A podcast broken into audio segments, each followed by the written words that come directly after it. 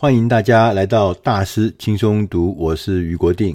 今天想要跟大家来选读一本，谈论如何来带领团队，而且让这个团队变成强而有力，让这个团队变成有实力，能够去完成巨大重大的任务。今天我们选的这本书，它的英文名字叫做《The Winner Within》，我们把它翻译成《常胜教练心法》。它有个副标题是“带领团队稳操胜券必修的十二个课题”。这本书之所以吸引我们，是因为这本书的作者是很独特的人。这本书的作者叫做 Pat Riley。这个莱利呢，是美国 NBA 名人堂的教练。他在年轻的时候曾经是 NBA 篮球队的这个队员，所以他自己是队员哦。他在一九七二年以队员球员的身份获得了 NBA 的总冠军，就他参参加的那个队伍啊，得到总冠军。后来他历任球赛的主播、助理的教练、总教练、领队、团队总裁，整个生涯里面基本上就是在 NBA 这个领域里面。所以从球员开始做，做到最后变成球团的总裁。他在人生的经历里面。五度带领球队夺得 NBA 的总冠军，包含湖人队，包含热火队。他也三度的获得联盟最佳教练的称号，而且他在担任教练的时候，他的平均的胜率，打赢这个球赛的胜率啊，是六十三点六，这非常高，是美国历史以来前三名的记录。他同时也获得了。杰出教练的查克戴利终身成就奖，所以大家可以知道，是说我们今天这位作者呢，呃，Pat 莱利呢，他是一个就是在 NBA 里面，他除了做球员以外，最厉害是他做领导人，做球队的领导人，做球队的教练，做球队的总裁。最特别的是，他是 NBA 唯一一位在三支不同的球队。他带领过湖人队、尼克队跟热火队这三支球队呢，拿到了联盟最佳教练殊荣的总教练，这是非常不容易的。三支球队，那他当然也带领了这三支球队创下了很多的记录。譬如说，他在湖人队曾经在九个赛季里面拿了四次的总冠军。对很多人来讲，可能这个职涯里面拿到一次就已经是非常非常不得了了。他也曾经创下了说，他带领尼克队第一年就打到了总决赛。很多人是经历了很长很长的时间才进入总决赛，他第一年就进入总决赛。虽然他没有得到那那一年他没有得到这个最后的总冠军，他败给了那个火箭队休斯顿火箭队。整个看起来就是一个非常非常厉害的教练，非常非常厉害的领队总裁。大家会觉得很奇怪，很好奇。为什么？因为大家都知道 NBA 这个球队啊是非常非常复杂而且难管理的。在球队里面，可能有大牌的球星，或者有这个不服管教的特立独行的球员。不管你是大牌的球星还是特立独行的球员，大家都愿意在派德莱利的带领下面一起卖命，一起拼了命打球。这很不容易，这非常的不容易。在一九八二年的时候啊，莱利呢，他担任总教练，带领湖人队拿下了总冠军。在那个时候，他其实自己并没有感觉到自己会有一套很清楚的领导哲学。但是经过后面很多年的征战之后，他才发现他心中其实是有一些确实存在的信念，其中。有一个，也就是他多年一再强调的一个信念，也是带领他队伍能够夺得总冠军的信念，就是强调团队合作的力量。他在他的教练风格中，首先要求的就是每一个团队成员要互相拉拔，成为一体。莱利教练的责任，就是在一旁。看顾这个团队有没有严丝合缝、很紧密的结合，偶尔啊有的时候有人会跑出来出个风头，他认为没关系，但是呢，仍然要关照其他人，而且大家也会把他拉回来，就是那个爱出风头的人也把他拉回团队里面。魔术强森啊，曾经说过，他说我们这个教练呢、啊，派特莱利啊，让我们大家团结一致，他这一点非常非常的重要。他知道，如果我们不能够团结一致，使出我们所有的本领，我们就无法赢得比赛。团结一致，其实对大家来讲都知道，说的很简单，但是真正来做起来很不容易。成功的团队绝对不会凭空发生。相对于那个优秀的团队来说，其实大部分我们的团队通常都是表现不佳，或是不好不坏，在那个。中间飘来飘去的这样的团队，所以要建立团队是一个棘手的事情。帕特莱利教练呢，就把他自己在湖人队还有尼克队的一个执教当教练的经验，整理出十二个课题，写成了这本书。这个十二个课题，也就是建立团队的过程中，你会逐一面临的课题。我们现在来看看这十二个课题。第一个课题是纯真的攀爬。纯真呢和无知是两回事哦。他说，无知是代表你不了解成功需要什么样的条件，而纯真是指你相信你的队友，相信只要有机会，他们就会好好的表现。所以，一支由无私的成员组成的团队啊，即使即使我们过去没有显赫的成功历史，但是我们也从纯真的攀爬开始，迈向卓越，直到。达成巨大的成果，更强大的是纯真而且有经验，会当一群人全心全意致力于团队的成功时，会愿意把个人的感情放在一边，而以整体的利益为重。我们看到这一段的时候呢，其实非常感动，因为我们发现这个金牌教练呢，他就告诉我们，其实球技的好坏还不一定是真正最重要的事情。真正最重要的事情是你能不能够纯真，你能够纯真，你能够无私的跟你的队友一起来合作，这才是真正迈向成功的第一件重要的事情。第二个课题，教练告诉我们说，大头阵。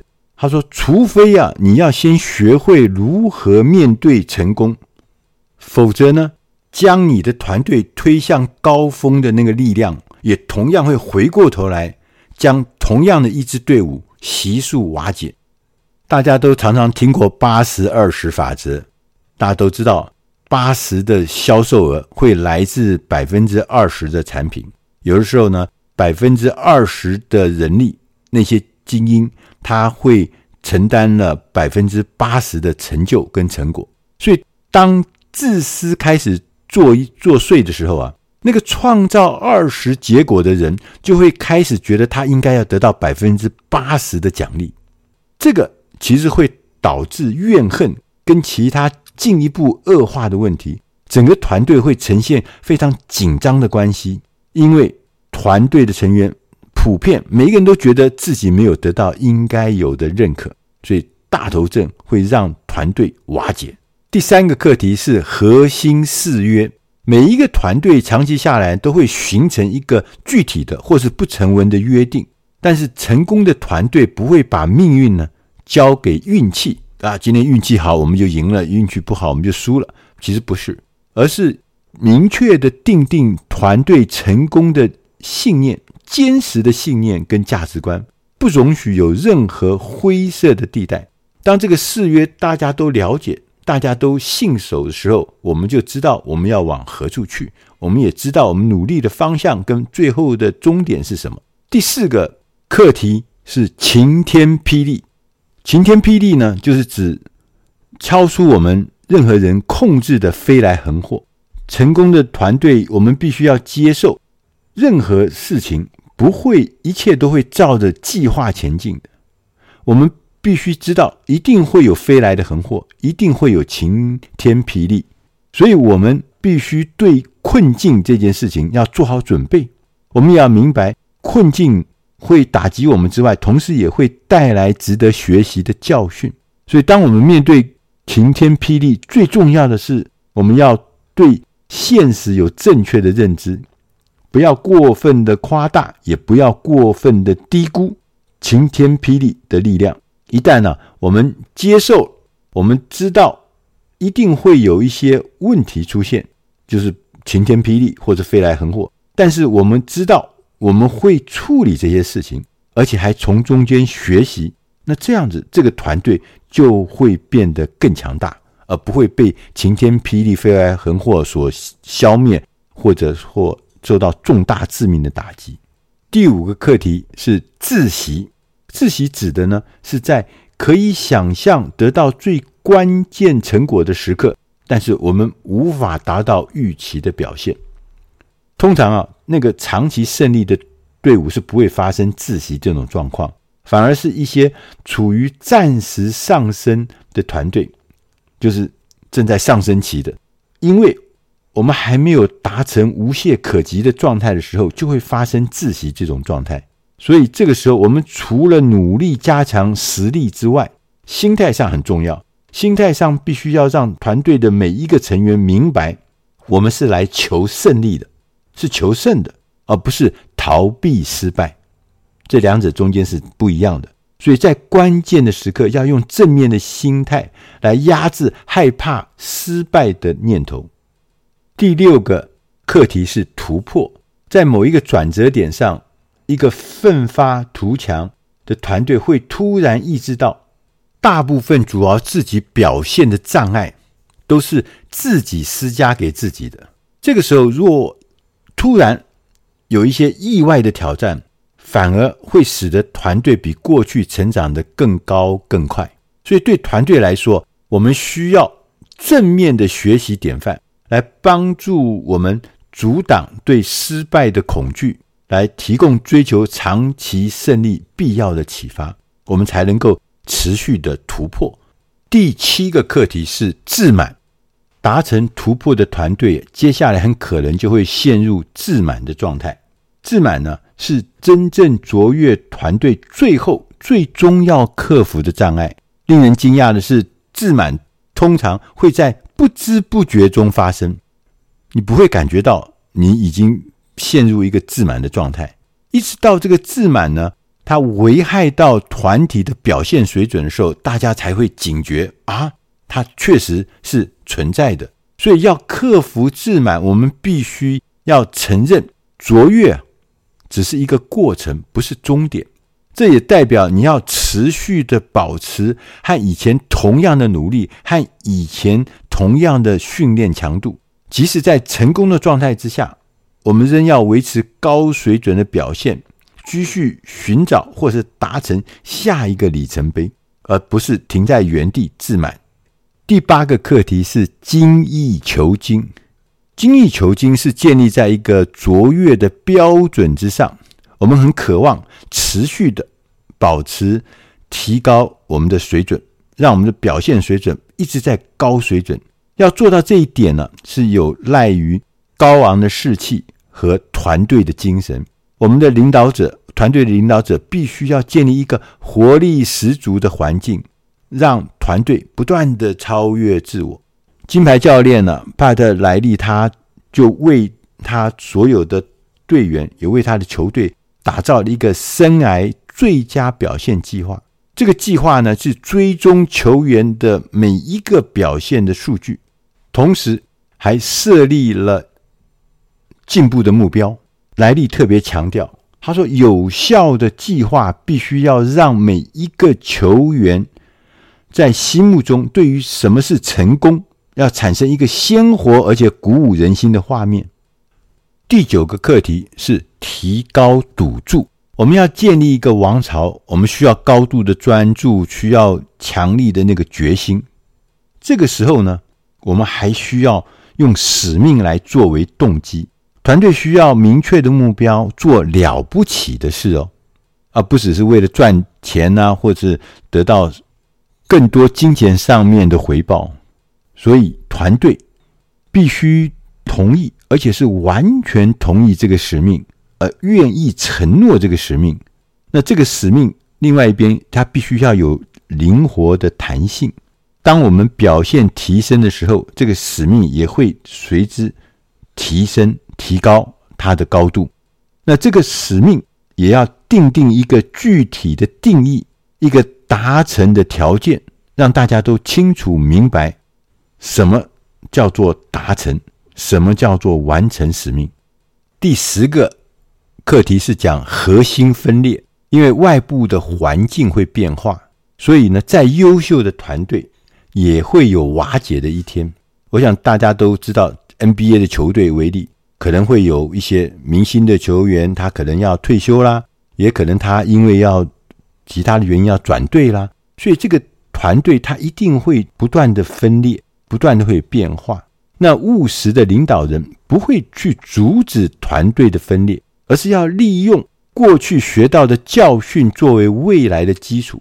也就是说，当成员会各奔东西，这个时候也许可能会让团队会陷入恐慌。哇，我们的过去这个成功的这个团队现在突然一下散掉。但是我们面对这样的状况的时候，我们最明智的策略是拥抱改变。把它变成一个建立更新更好团队的契机，因为重整嘛，所以团队也许会不一样，但是团队的精神会留下来。过去团队的成就就必须被当作新团队迈向未来的跳板，就是等于是我们站在过去那个团队的肩膀上继续往前迈进。所以即使核心分裂，也不必恐慌，也不必害怕。因为这是正常的现象，把它当做一个晋级的一个重要的一个契机。第十一项课题是叫“继续前进”。继续前进包含了寻找新的团队、达成新的目标、完成新的挑战。无论是哪一个，我们的重点是务必要把握机会，要踩下油门，继续往前迈进，而不是回到了了无生气、默默无名的状态。我们团队啊，进化是有过程的。我们从默默无名变成一个新秀，大家注意你啊，你是一个很厉害的新秀。但是从新秀，我们会变成一个竞争者，变成 somebody 可以跟别人竞争。从竞争者又变成一个获胜者，从获胜者我们会变成一个冠军，从冠军我们会建立一个王朝。这就是进化的过程。